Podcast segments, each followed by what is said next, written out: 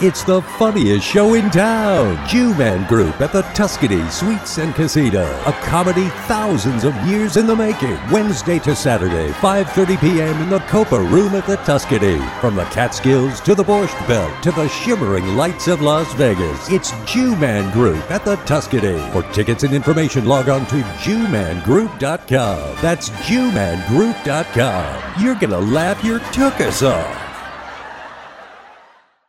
Replacing your air conditioning and heating system is a big decision. That's why Johnny on the Spot Air Conditioning and Heating tailors every new unit estimate to meet our clients' needs. We go over all the options with you and custom design a new system for you and your home. And of course, these consultations are always free. Schedule your free new unit estimate online at johnny's.vegas or call us at 702 Johnny's. That's 702 564 6697.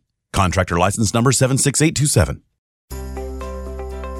Hello, hello, and welcome to the Vegas Voice on AM 1400 KSHP Las Vegas. The Vegas Voice, the voice for your health, wealth, and good times. It's the free monthly magazine. Learn more at thevegasvoice.net. Hi, everybody. John the announcer here, and oh, yeah, today's show is gonna be great. So let's bring on the host. Here is comic impressionist Rich Natoli. Welcome to the Vegas Voice Radio Show. Rich Natoli, your host, here with John the announcer in studio. And we are joined by Pete Barbuti in studio, talking about all these uh, great showbiz stories. No, Don was. Don had a few people know it, but Don, before he became terminally ill, had uh, one of those uh, flesh-eating bacteria things. You know, he went through hell with it. Uh, you know, they keep trying to find some kind of antibiotic that can kill it. And It was his skin? Was like, I think it was on a leg, but I'm not sure. But he, yeah, he didn't have a. But don't mention his name with Shecky because they're bitter enemies. Not bitter Really? enemies. I thought they were friends. Yeah, they are friends, but but Shecky has this this thing. Uh, he was the man until Rickles came along. Then all the celebrities, man. I was the yeah, yeah, all the celebrities started to move over to Rickles rather than Shecky, and Yeah. and, and and comparing their acts on stage. I mean, Don had a, a gimmick. And if if you look at his act without considering his persona, Right. it was a terrible act. I mean, it wasn't it wasn't a very good Because he just worked off the people. Yeah, Yeah. Uh, Shecky, on the other hand, was was brilliant. You know, and and so the, they always had this thing together. And uh, Shecky didn't get along with Buddy Hackett too. I mean, they got along great, but they were, they were bitter enemies. They hated each So other. there was so back in that day there was a rivalry going Oh, with yeah. these guys. Oh, they yeah. all worked the strip the same time, right? Yeah, they were all all on the strip and all making. Uh, you know, when you think back of the salaries in those days, Shecky was making 100k a week uh, in the late 60s and 70s. That was a lot of money back then. You know, a. Cadillac was 5,000. Yeah. and a big fancy house was 50,000. You do a month there, you, yeah, you, yeah, you for the rest of your life. You're set. Yeah. So it was it was a different time, but they were drawing the the players in, and Yeah. yeah, Shecky's fascinating guy. He's uh, he's 96, and his memory is incredible. He's he sometimes gets gets a little bit grumpy, and he has a problem with mobility because of his age, uh, but his uh, his memory is incredible. He talks about going to the track with Al Jolson. It's, like it's like wait a minute, Al Jolson. Al That- Jolson. That's history of, Yeah. of show business. Yeah, he said Al Jolson wasn't a nice person. He used to go to the track with him. Shecky was just a kid, and Al Jolson after every race, Al Jolson would show Shecky the winning ticket. Say I had the winner, and they found out later he used to buy a ticket in every race. And every horse in every race, just so he could show somebody. Really? Yeah, then he was real tight with Lou Costello, who was a, an angel of a guy. Did you know any of those guys? You, you, I, you know, no, I didn't know. I was a generation, kind of a half a generation after But you're Shecky. still in. You're in. You were in, and I said this to Rich Little too. Yeah. You guys are in like the perfect era of show business because Yeah. that's when you know you had the the three networks, you had the talk shows, and if you did Merv Griffin, Mike Douglas, Dinah, uh, Carson, everybody saw you. Yeah. Because it was major exposure. Uh, There was another one too, Arthur Godfrey. I did the Arthur Godfrey show, the radio show, Mm-hmm. Yeah. and it was a whole different audience. And, uh, and then I did the Garry Moore TV show, and it was a different audience. And, and I had done maybe a hundred talk shows, and I and when I did the Garry Moore show, we get letters saying, uh, "Who is this guy? I've never seen him." And I say, "How could they not have seen?" But it's uh, different audiences listen to different Yeah. things. It's, with Godfrey, it's fun. I was working Reno at Harold's Club up on the seventh floor. They used to have a, fun room. It was a, a, a room, a showroom that couldn't have seated more than 60 people, and they had a full orchestra. And they used big stars like Yeah. Frankie Laine, and you know. And I was working up there, and this group of people in the audience, there were like four or five of them. Uh, they knew all the right places to laugh. They were like they were just very hip. They were picking up on little things, and and so I knew they were in show business somehow. And then uh, the next night they were there again, and then the next night they were there again. And when I left the room, they were waiting out there, and they introduced themselves. One guy was Peter Lassally, who later became Yeah. producer of the Tonight Show. He was Arthur Godfrey's producer for the radio show. And he said, uh, I'm Peter Lassally, and this is uh, Arthur's secretary, Mary Van, and this is the band leader, Johnny, and I forget who else, but there were a couple people there. And and he said, uh, we're, we're doing a show at the John Ascuaga's Nugget over in Sparks, Nevada. Right. And he said, uh, Arthur's doing a show at night, and in the daytime we do two radio shows every day.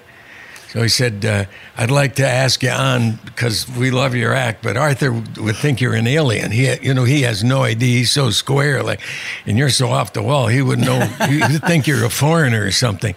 He said, "But you should come over and meet him. It wouldn't hurt you." And I said, "All right." I really wasn't interested. I knew that's a different thing, and Yeah. I was- but I decided to go over anyway because they were so nice. So I sat in the audience and I saw the radio show, and it, it was good. There was a good band they had and everything, and and uh, the break in between there were multiple taping, and uh, Peter waved to me, and so I went up to the stage, and he was standing there talking to Arthur Godfrey, and he introduced me to Arthur, and Godfrey said, "You the guy been keeping me up, my people up all night?" And I said, "Yeah, I'm afraid so, Mister Godfrey." And, and Godfrey said, uh, Why don't you stick around and do the show? And I thought, Boy, this is not a good idea. And Peter's standing behind him saying, You know, yes, with his head. So I said, Well, thank you. I'll do that, Mr. Godfrey. So I was sitting in this panel around, and it's a radio show, and they're talking about things. And I was thinking, What am I going to do that he'll understand? And I, I was running down these things in my mind. Then I thought, Wait a minute what am I talking about? No matter what I do, he's not going to have any idea what I'm talking about. So I might as well just do whatever I want to do. This is the only time I'm ever going to be on this show. There's no sense trying to change my life for this one show. So it came my turn, and whatever I did, the other people were laughing, and Godfrey was staring at me. And he stared at me for what seemed like an hour, but it was only seconds, of course. He stared at me. Then he started laughing, and he laughed so hard they had to stop. They had to hold the show. He he found some kind of fascination, like like I was a strange person that uh, Right. that he didn't know or something. And uh, anyway, we had this relationship, and he said, "Anytime you're in New York, you got to do the show." I thought he was being kind, so next time I was in doing Merv and I was working the, the Copa, I didn't call him or something. Then, then the next time in, I thought, "Well, now I better call him," and so I called, and they said, "Get over here," and and I came in and did the show, and and he was just absolutely wonderful. Let me do anything I wanted to on the show. He laughed at everything I did, and he had me do special things and and. Uh, then he, he's, he he drove a Bentley, an old an antique Bentley. He drove it. He had a chauffeur, but he drove it. The chauffeur brought the, car. was in the back the chauffeur brought the car to CBS, and he got out. The chauffeur got into the back seat. Sorry about it. The chauffeur got into the back seat, and Arthur drove. And uh, anyway, we said, he said to me one day after the show, he said, "Do you like Japanese food?" I says, "I have no idea what it is." He said, "Well, there's this new Japanese restaurant. It's it's owned by your people." Meaning the mafia, because Yeah, I was yeah, Italian. yeah. I was, of course, in the mafia. You know, That So- is racism. Yeah, he said, it's owned by your people.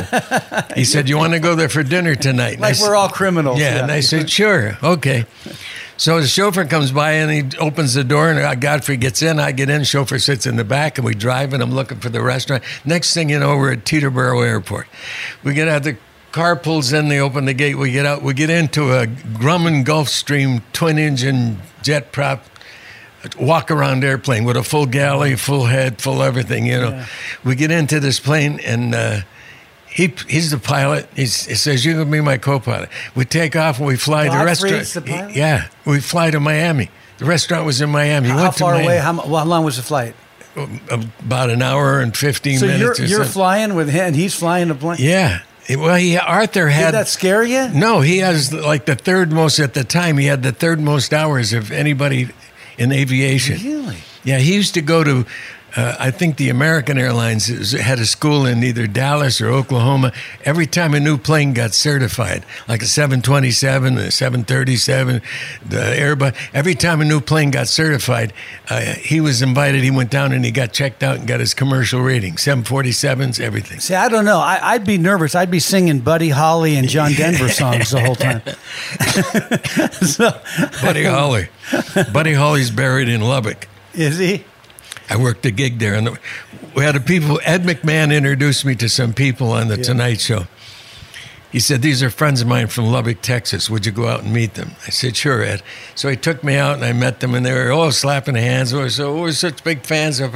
So when I'm doing my routine, I do a joke about Lubbock. Yeah. You know, like Lubbock is a hick town, whatever the Yeah. joke was. Excuse me and uh, they laughed, of course. You know, it was just my way of acknowledging them. You know, and so what I don't know is some little old lady in Lubbock was watching the show, and she wrote letters to the editor. There was some smart ass comedian on the Johnny Carson show last night. He was putting down Lubbock, Lubbock, and I think we should boycott the Tonight Show. We should never look again until we get a formal apology. and then the next day, somebody else wrote in and said, "Hey, lady, get a life. That guy's a comedian. He's probably never been to." And this this kept getting bounced around. I don't know anything about this because it's in the local newspaper. Right. Some guy calls me to work a club in Lubbock for two nights. Yeah. offers me a lot of money. I said, okay. So he says, I'll send you a first class ticket. We'll pick you up with the limo. I said, well, that's pretty nice. I don't know what's going on. So I know that. I'm in the car riding in, and the petition goes down the limo, and the guy says to me, Buddy Holly's buried here. And I didn't know exactly the proper response, like, uh, like uh, oh, gee, that's yeah, or what oh, I'm you- so sorry. Or, I know, what- you yeah, right. wanna- it doesn't have a normal response. So I said, oh. So then the petition went back up. We drive, and then he puts it down. He says, uh, "There's a call on the phone back there. They want to know if you're going to do if you'll do a, a promo for the show, if you'll do an interview on TV."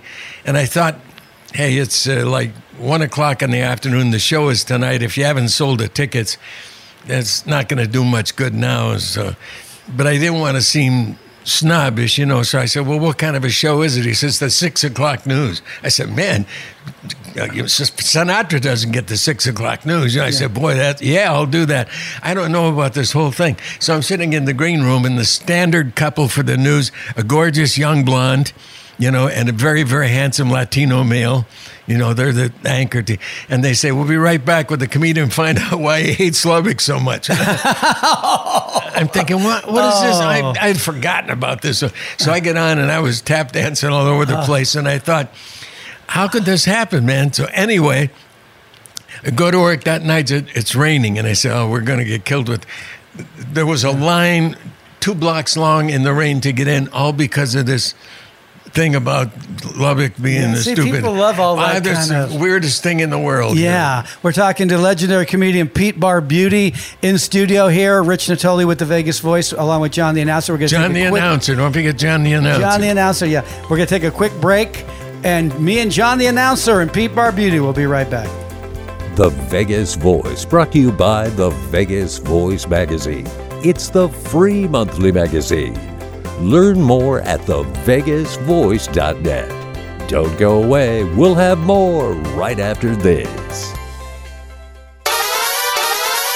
Holy Gentle Giants dog food Batman. I'm Burt Ward, Robin from the Batman TV series. I was the Caped Crusader and now I'm the Canine Crusader. After rescuing and feeding 15,500 dogs for 23 years, my wife and I created a natural, low fat, heart healthy, made in America dog food and special feeding and care program designed to help all dogs live amazingly longer, healthier, happier lives. Our dogs are living as long as 27 healthy, active years. Yours can too. That's twice their normal lifespan and triple for some breeds. Would you like your dog to live as long as 27 years and still be active and healthy? Gentle Giants dog food is complete nutrition for all dogs and puppies, all ages and sizes, and is different from other dog foods without the greasy coating and high fat content that can shorten your dog's life. Try our Gentle Giants life enhancing dog food for the longer, healthier, happier life of your dog.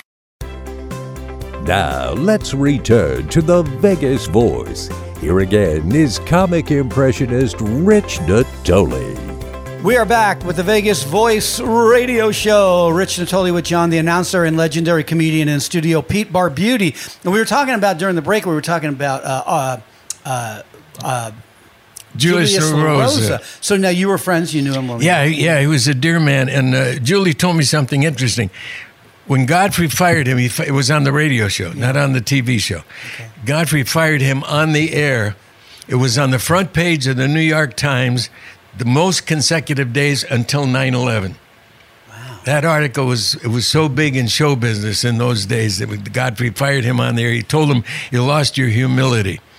Uh, Julie, I was, I was telling you, Julie was a, a musicologist. He knew little things like he knew the verse to all, all the songs. Nobody knows the verse to, you know, Stardust or or Laura. They all have verses because everybody wrote them in those days. But uh, he told me Johnny Mercer, who wrote "Moonlight in Vermont," which is a beautiful song. He said uh, there are no rhymes in it. Nothing rhymes. No two lines ever rhyme. I said, how could that be? I mean, uh, all songs in those days song. rhy- it was a hit song, and there were no rhymes with Johnny. When I was working with Nat King Cole uh, on the road, we were in Anaheim, and and there was a big cast to the show, and it was a theater in the round, and uh, it was a full orchestra, of course, with Nat. Yeah. And at the time, I was playing the Fender bass, and I was sharing a dressing room with Nat because there were a lot of people in the cast. So, which we did all the time anyway. And, and uh, the show was over. It was a tough. It was uh, seven nights and two matinees, so it was Wow, a tough show. tough, yeah. And so I was coming up. I went down and I got my Fender bass. And I had the cord and my books for the orchestra. And there's full orchestra, so there's a lot Mm-hmm, of music there. Somebody else was handling the amplifier and whatever. And so I'm coming up, and this little guy walks out of Nat's dressing room, and he stops me, and he's going on. He says, "Geez, you're a funny man. I really love your stuff." And I say, "I'm sorry, I don't have a hand to shake you. I'd shake your hand." He said, "No, that's okay. Just I didn't want to inconvenience you. I just anyway." So I walked in, and Nat said, "Did you say hello to Johnny Mercer?" And I thought, "Geez, I just blew off the greatest lyricist that ever walked the face of the earth." And Wow, wow. And so you worked with, who's some of the other people you worked with? well, I worked with Sinatra. I worked Carnegie Hall with Sinatra. How which was, was that? Did, was he nice? Well, you know, or- working with 'cause I yeah, hear yeah. mixed. Well, he was great to me. Now I have to back up and tell you that Sinatra was a very complicated man, but I don't think you could have a career like his and not be. And not be, yeah. You know, first he was so big, and then he was out of control, and then he was big again, and then he became a, a, a hood, you know, like a thug, because he some guys in the mob knew him, you know, and he thought he was one of them, and then and then he got older, and this changed and that changed, and but he was a lot of kids. When I was working the Sands with with Nat Cole, I did a joke about Frank Jr. And he was he was kidnapped, but he was back and he was safe. So now you can do a joke. And when the kid is kidnapped and there's trauma, if he's hurt, that's Yeah. not funny. But But, now he's hurt. He, he wasn't hurt at Yeah. all. He's back and he's and he's fine. He wasn't inconvenienced or you know. Yeah. So I did a one line about it, and I didn't know Frank was in the room with his entourage, oh. and they got up and walked out. Well, you can't see the back of the Frank room. Frank walked out too? Yeah. So anyway, I'm- come out into the casino and some guy comes to me and says, Frank wants to talk to you. Oh, God. Well, I made the horrible mistake of saying, Frank who? Because to, to this guy, there's only one Frank. Oh, yeah, you know? yeah. So uh, I went over there and Frank was talking to some girl and he was sort of ignoring me and I waited and waited in the, in the lounge or sitting in the lounge. So finally turned around and he got real belligerent, got right in my face. He said, uh, "I don't like the joke about Junior. It stinks. Take it out." You know, and I said, "You know, if he if he said to me, you know what." You got a joke in there about Junior. It sort of it, it bothers me. You don't need it. You have a good act, but would you mind taking it out? I'd say, fine, Frank. You know, Did it- that- did it get a laugh Uh, yeah, sure, it? got Yeah. a laugh. Yeah, but I, and so he just hit me the wrong way, and I said, no, the joke doesn't stink. I said, it may, it may bother you, but it doesn't stink. He said, take the joke out. Do you know who I am? He got into one of those things. And, and anyway, we ended up yelling at each other. And, and so I got up and walked out. And I ran into Nat about two, three minutes later, and I told him about it, and Nat was livid. He wanted to go back and cause a big physical scene with Sinatra uh, because they had some bad blood before when Frank was in that thug part of his life. Nat and Frank were playing blackjack, and Dean Martin was dealing. Well, you know you're going to draw a crowd. There's nobody bigger casino? than the yeah, casino? you know the three of the biggest stars on the face of the earth. You know, and they're doing jokes and everything, and Dean is looking under the cards and you know slapping them. And of course, the audience is. I mean, they drew a thousand people, Oh, and well, you know you couldn't pay for this show. Yeah. and. uh Nat tapped out, and so he said to Dean, he says, "Give me another 200." And uh, in front of all these people, Frank turned to Dean. He said, "It's okay, give it to him." And Nat said, "Wait a minute, you're okaying me for two hundred dollars?" You know, Nat at the time was making fifty thousand a week, as were all the acts there. So, so and Frank said, "Well, you know, I'm a vice president of the." Corporation, but every you know everybody was all those guys were made vice president. Shecky was vice president of the Riviera. Buddy Hackett was vice president of the Sahara. You know they gave you a card with your name on it. You got Compton, a coffee shop. Right, You know, it was right, not- it was not. Anyway, so Sinatra, we had this thing. Then, uh, so we don't talk. And then I'd run into him. I'd do the golf tournament down in Palm Springs, and he'd, he'd always say hello. He said, "How you feeling?" I said, "Fine, Frank." Never apologized. Never said anything. But you know, and it just kind of went away. And then uh, he called me and said. Uh, uh, I'm man of the year in New York. They're doing a show at the Waldorf Astoria. I don't want to sing, so I'm going to bring you and present you. You do the show. He said, "Well, geez, that's great, Frank. Appreciate that." So he said, "Okay, you, uh, I'll have them give you a, an airline ticket, and they'll pick you up at the at the LaGuardia and take you to the Waldorf Astoria."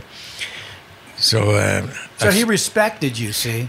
There was something there. Any, Yeah. Anyway, the whole the whole show was I got there and they had a band, but Frank just said to them, "Look, get this guy and get him a band. It doesn't have to be a full band, like eight, nine guys or so." Well, the guy who was in charge of this didn't know anything about who I was or anything, so he got he got me a Lester Lanin Society band. And they, they couldn't play my music. It's like a different world. And I, and I, so I went there for rehearsal. I didn't know who they were. I was on the stage playing the piano. You know, and I, I mean, I played in those days, especially. I played fair piano. I, w- I wasn't Played like with your nose, Yeah, too, I wasn't. I wasn't banging on the keys. And this guy came in. He says, "Hey, get off that stage." I said, "Beg your pardon. You're not Maury. Maury's a piano player." Yeah, I know. I'm the guy you're playing for tonight. Well, you ain't Maury. Get off the stage. And these guys came in and I count the music off. And instead of Count Basie, it was like Lawrence Welk. It was so it was just terrible. But I said, hey. You know how it is. You're in the business. You you, you, you Yeah, suck it up and you do it. everything's happening. Yeah, I know. on yeah, stage, yeah. I have this theory that uh, Saint Cecilia is the patron saint of entertainers, and she's an ex-chick singer.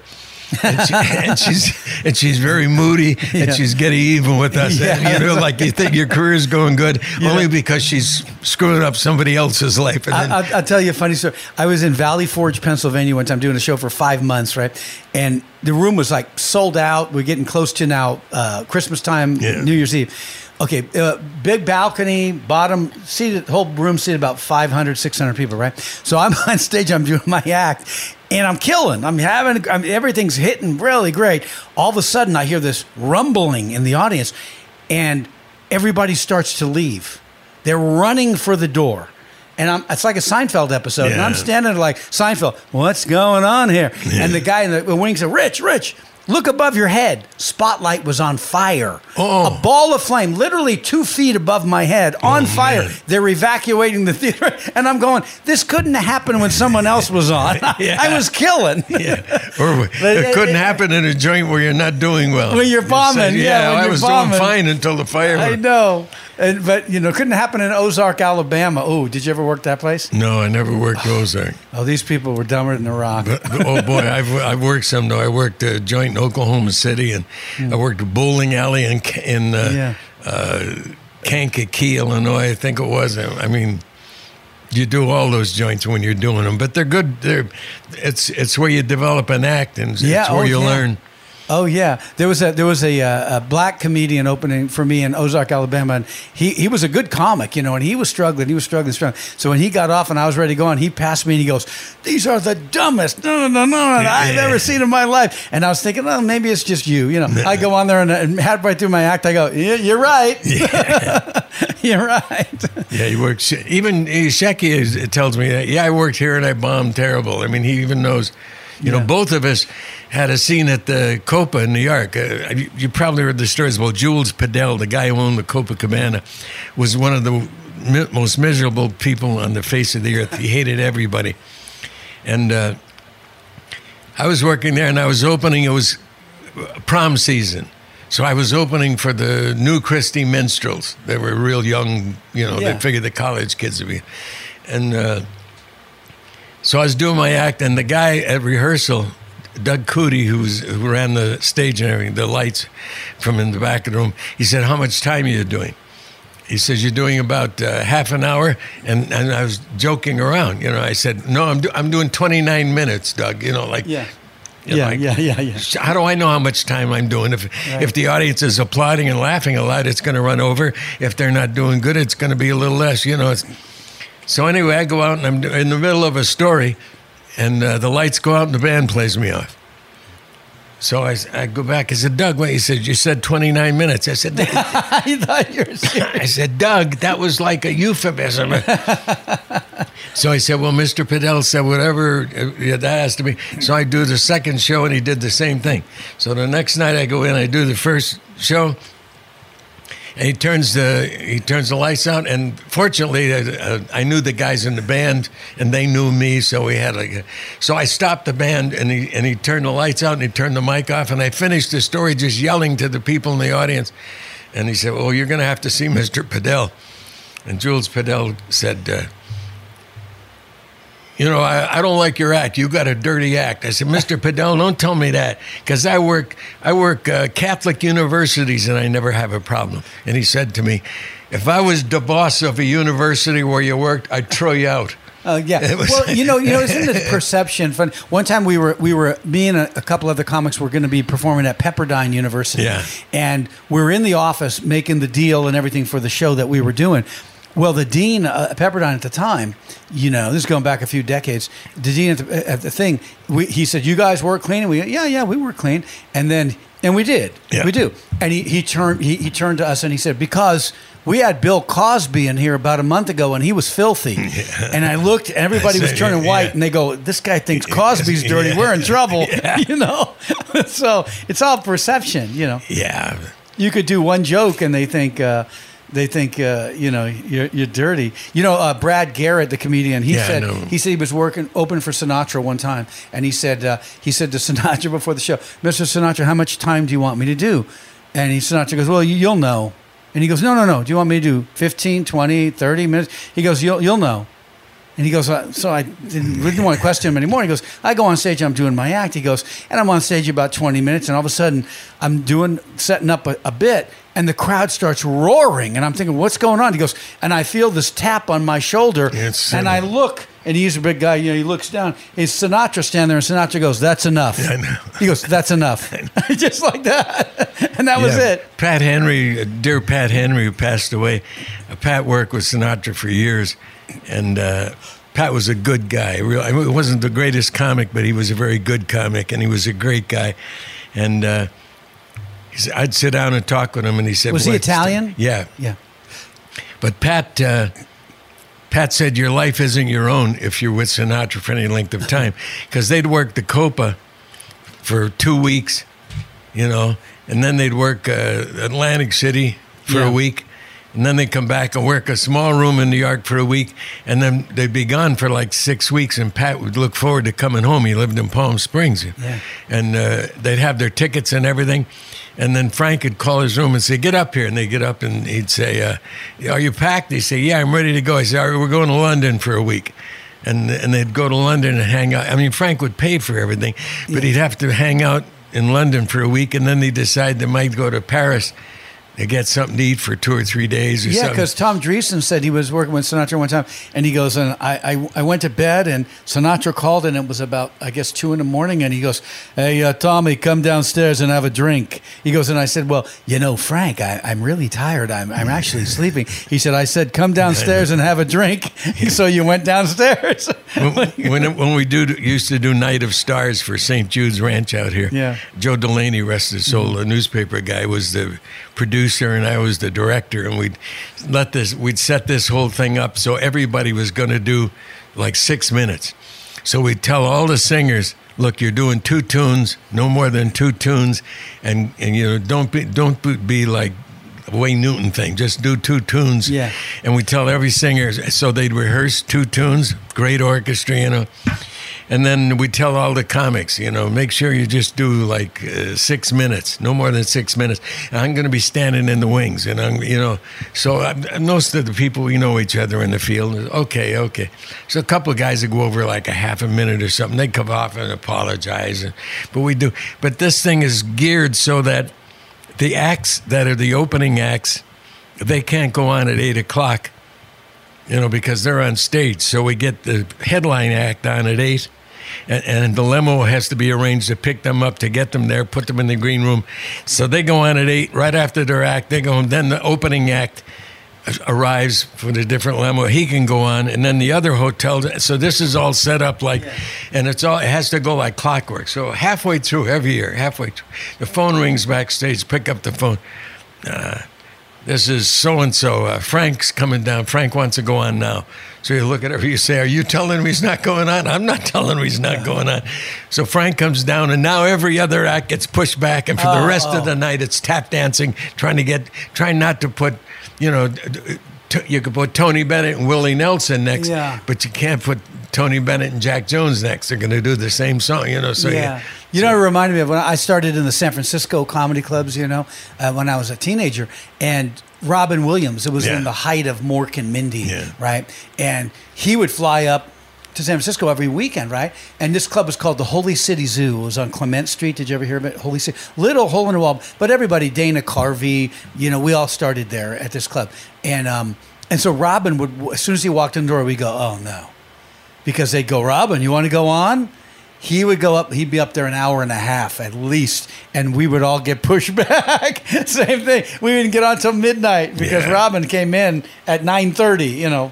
Yeah, some comics told me that uh, uh, he would come in the audience at the comedy store in L.A. and uh, if a guy had a particularly good piece or something like that, Oh, Robin would do it on the air. He would take it. He'd steal it and do it Oh, on yeah, the I air. I saw a guy throw him against a wall at the comedy store. And it would be- stole his it- bits. it was him. He did it on Mork and Me. Yeah. Yeah, Yeah, yeah. so he was. I- he I never liked that right about him. away. I mean, Robin was brilliant, but he was a thief. He stole a lot of stuff. But you know what?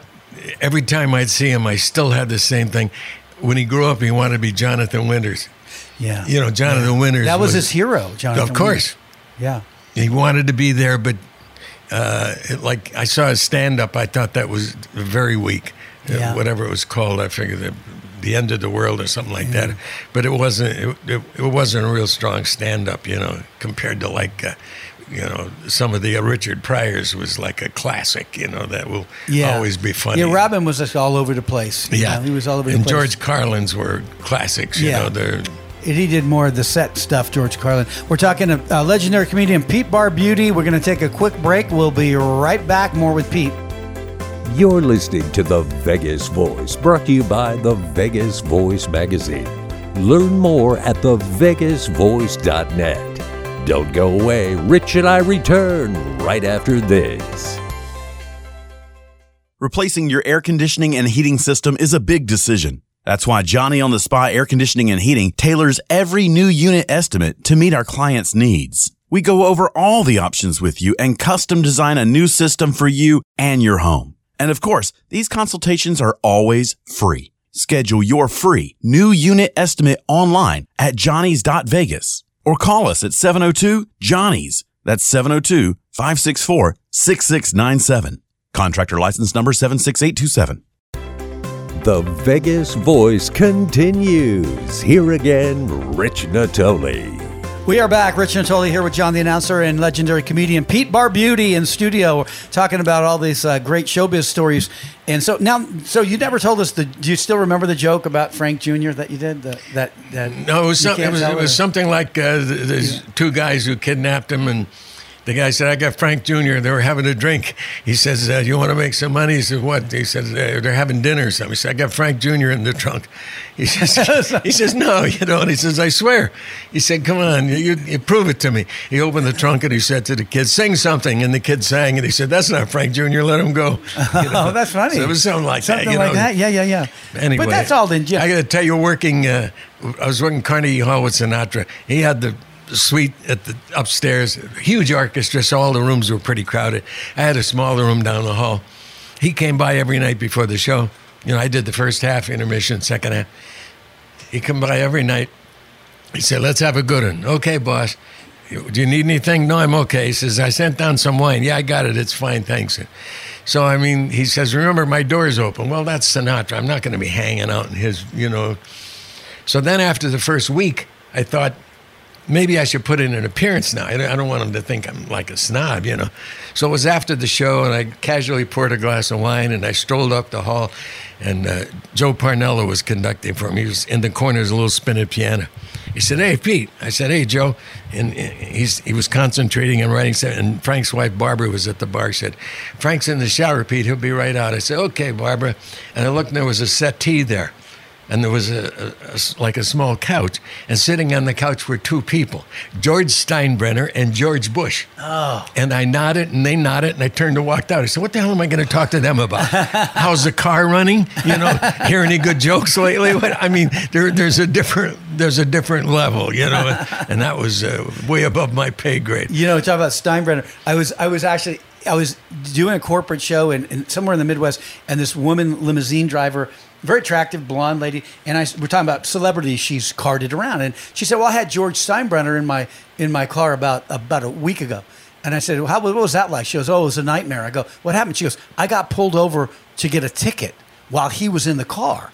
And so I said, "You got a ticket?" Yeah. So the cop gives her the ticket, and then she starts driving and she goes, and I'm crying because it was a hundred dollar ticket. And she goes, I can't afford that. You know, I'm crying. And Steinbrenner says, What are you crying about? She goes, I said, You know, it's a hundred dollar ticket. I can't afford th- this kind of thing. And he goes, Steinbrenner reached in his pocket, took out a hundred dollar bill, threw it at her, and said, Pay your god ticket. and I said, That sounds about right. They're different different level. I always here's my synopsis of it for, for so that local people can understand this. There's us and there's them, and it will always be that way. And here's what happens: you go to work, you're a hostess in a restaurant. A guy comes in, he doesn't have a reservation, but he's with his girl or something like that, and you say, "Look, I'm I'm embarrassed for you. Let me see what I can do." And you do it, or or you're a blackjack dealer or a waiter, and you do the guy a favor. And when the guy is leaving, the guy says, "You know what? I made a big score yesterday. I made a bet, paid off." And I want to give you a token because you really were very. Oh, you don't have to do that, sir. Never mind. Take this. And he puts in your hand a wad of bills, and so you stick it in your pocket, you know.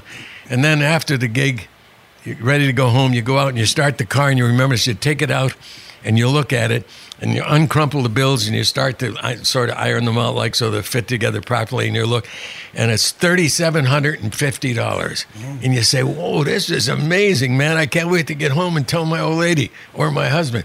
So you get home and you pull up in the driveway, and just as you pull up in the driveway, there's a guy coming down from your roof on an aluminum ladder, and he turns around and he says to you, "It's the compressor."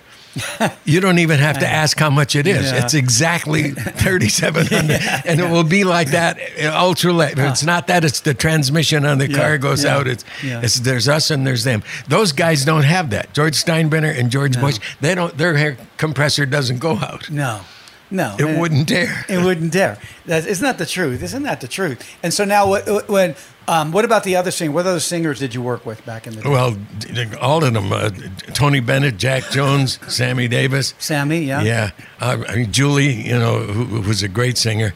Uh, I think Jack Jones is probably technically the best singer that ever lived. Yeah, he, he he has good. he, he has absolute pitch. You know, he he would he would sing like four or five songs, then he talked to the audience about his dad, Allan Jones, who was a, of course a big star, and he talked to for the audience.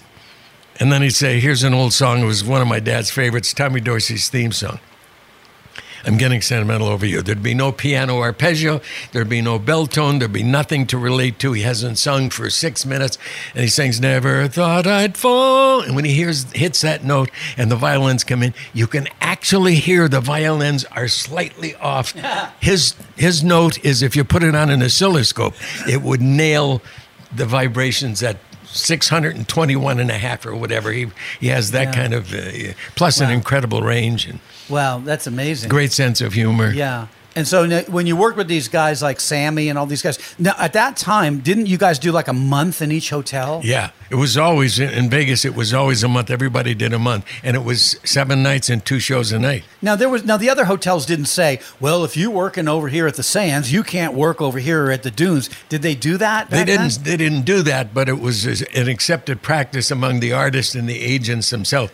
In other words, you you got a hotel. Certain acts work certain hotels, and you stayed at that Oh, hotel. so you worked for a collage of the hotels owned by the same company? Yeah, what it usually was? it, usually it was it was individual in those days, but you were like Sinatra. The, the you know the Rat Pack worked only for the Sands. It wasn't until later years when, when the corporates start to move and then went to Caesars. Yeah. And so now, what about uh, Jerry Lewis? Now, were you friends, Jerry Lewis? Yeah, yeah, Jerry. 'Cause I heard a lot of bad Well, stories Jerry was him, two that- people. Jerry was two people. A lot of those people, a lot of, a lot of singers and comedians have dual personalities. Yeah. Not so with musicians. I notice that when I meet a musician that I admire, you know, nationally, record, international, like Oscar Peterson, piano player. Oscar Peterson, when I meet him, I know how he's going to be because his music is a projection. of Dizzy Gillespie is that happy party. Miles Davis is that dark, you know, Right. evil. I mean, you could tell by uh, Bill Evans, the, the real cerebral piano. You could hear that with George Shearing. You could hear this sort of rascal in his playing. They're all real honest, and you could tell. But with singers, sometimes they're, they're Jerry. Jerry was the nicest guy you'd ever meet, and the worst guy you'd ever meet. And he, you never knew which way. He was always nice He's to me. I can't. complicated kind of guy. Yeah, I, I, I, I, it's difficult for me to bum rap him because he was always very respectful and very Yeah. good to me. Yeah. He was, you know, Yeah, every, and that's how you have to go by you. You know. How Yeah. You. Now, you know, I worked with uh, Paul Anka one time, and uh, Yeah. it wasn't nice. Well, I, I had, you know, my problems with Paul too. I was, I had a TV series in Canada which was real hot called Pete's Place. It was about a guy who owns a small club in Vegas, but we shot it in Toronto. And so uh, Paul is Canadian, you know, Mm-hmm. and so the, the they had a, a NATPE convention here in town where TV people all bring their product Yeah, and show it off, and you know, and uh, these guys, the the Canadian guys, came down, and uh, in, in Canada, is a country geographically is big, but only ten percent as many people, Mm-hmm. and they're all in Toronto. You know, the, every other town has a, uh, Yeah. every province has a city, but not like Toronto. Toronto's like the Right. New York of Canada, and uh, these guys came down from Toronto and. And they said, uh, "Geez, you think Paul would come over?" So they had dinner at Paul's place. You know, what was the name of it? It was called after the song he used to do. It was Diana's or something. No, I forget the name. But it was uh, it was a place just across from the the one hotel on uh, like Harmon up in that area. Yeah. It was a big restaurant, Jubilation, I think it was. Yeah. And uh, Paul said, uh, "I can't get a limo." It was across the street. I can't get the limo. He was making excuses. He never showed up for them. I went out and did a show. You know, and I mean, I'm not Canadian even, but they're they're like friends of mine. So I did a, a little presentation show, Right. and Paul refused to go over there and wouldn't talk to them. And Yeah. Yeah, well, what I what I, I worked at, I hosted a uh, MC and performed at. It was for the 49ers for the DeBartolo family Yeah, yeah. in Tampa, Florida. Yeah, different- and so all the 49ers were there. And so Paul, they said Paul Anka is going to be the featured singer. So you'll be introducing him after you're done with your set, right? So I thought, okay. And I had, you know, I'd heard all these horror stories. And I thought, well, you know what? I, and I just got, was working with Wayne Newton at the time and, and, and stuff here in Vegas. So I thought, okay, well, let me just give him the benefit of the doubt. I'm going to go there and do the gig and see how he treats me, right? So I go there and I do my set, and I figured, well, I know he wrote the Tonight Show theme, so I'm going to introduce him as Johnny Carson, give him a big build up, and I'm like, um, he wrote he wrote the theme to the Tonight Show. Uh, he's a fantastic writer, uh, entertainer. I give him this big build up, you know. And as I'm doing the Carson impression, he's standing up in the aisle and he's looking at me like he wants to kill me. And I'm thinking, I'm thinking to myself, what's this about? You know, he's looking really mean. Like, so, and I introduced him, uh, ladies and gentlemen, Paul Anka. And he walks on the stage, never looks at me, never, once he starts to walk, to, never makes eye contact with me, turns his back to me, grabs the microphone from me, and then starts talking about himself. And I kind of backed up and slithered off, and I'm thinking, never acknowledged me, never said, how about a nice round of applause? Thank you for the introduction, nothing. And I thought, wow, that was terrible, you know? Yeah, there are a lot of horror stories about him in this town. And and why? Why are people? You know, I don't understand. He's he's been blessed. He had a great career. You know, had a lot of success.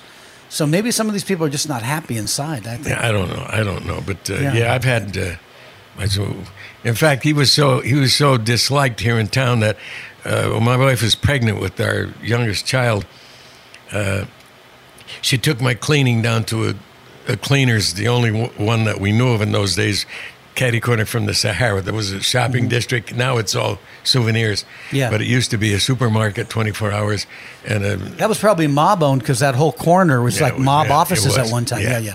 And it was uh, anyway. She was she took my cleaning down, and uh, they were cleaning drapes, and there was a real strong smell. And she was very pregnant, and she was getting ill. So she turned around because she was getting sick, and she knew she was going to throw up. So she turned around to run out the door, and Paul Anka was coming in with his cleaning, and she threw up on Paul Anka. Oh, and she came Oh, What- home and told what me. kind of I- karma is that for she- him? Yeah, she came home and told me, and I said, "Okay, that cements the marriage." For Did he scream at her? He must. I don't know. He probably. It's like, well, Paul, you know, you reap what you sow, buddy. yeah, there are a lot of bad stories about him from the musicians and yeah, and that's too bad. You know, just be treat people the way you want to be treated. That's what I always say. Well, uh, when we did Night of Stars one year, we had, a, I mean, Sinatra, we had Dean Martin, we had.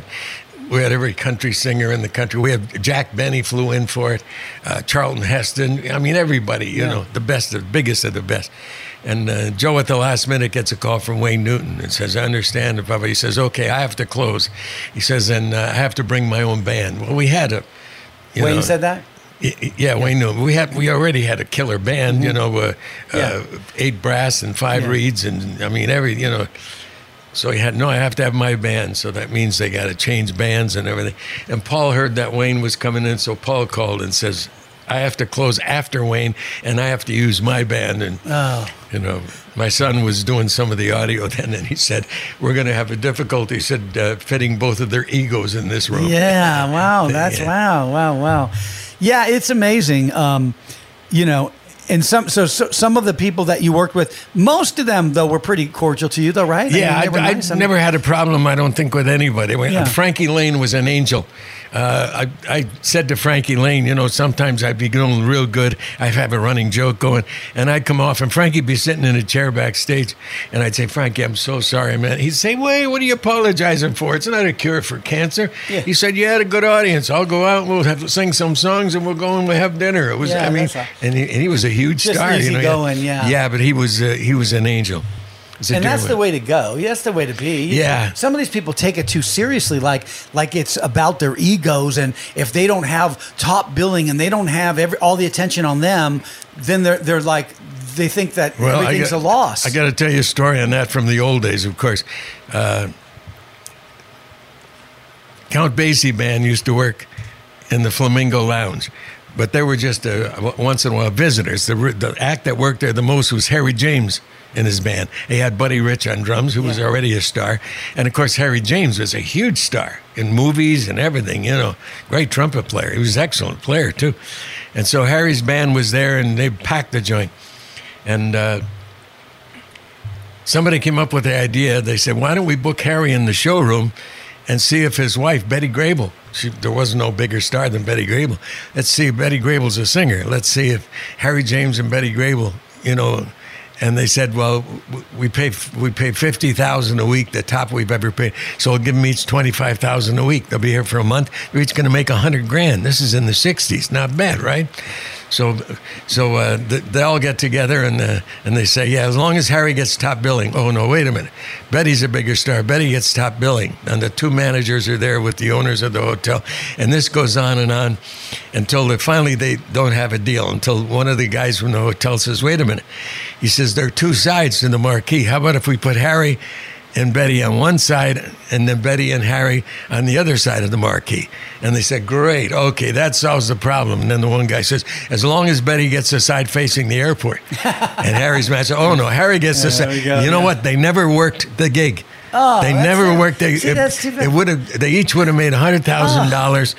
You know, for, just for that. I and mean- and they, they but they wouldn't settle for like just equal No, the no. same size.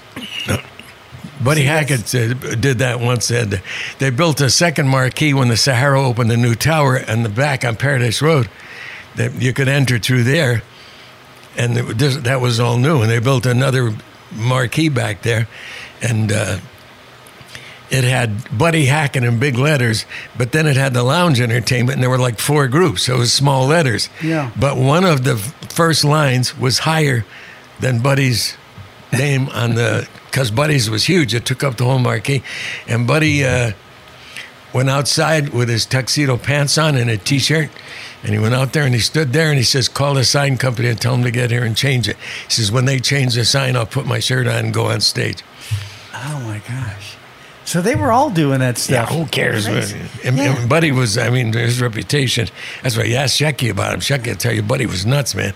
He came in and found somebody, there, was- there was a pecking order in the hotel. Right behind the hotel, the first parking space went to the star who was in the showroom.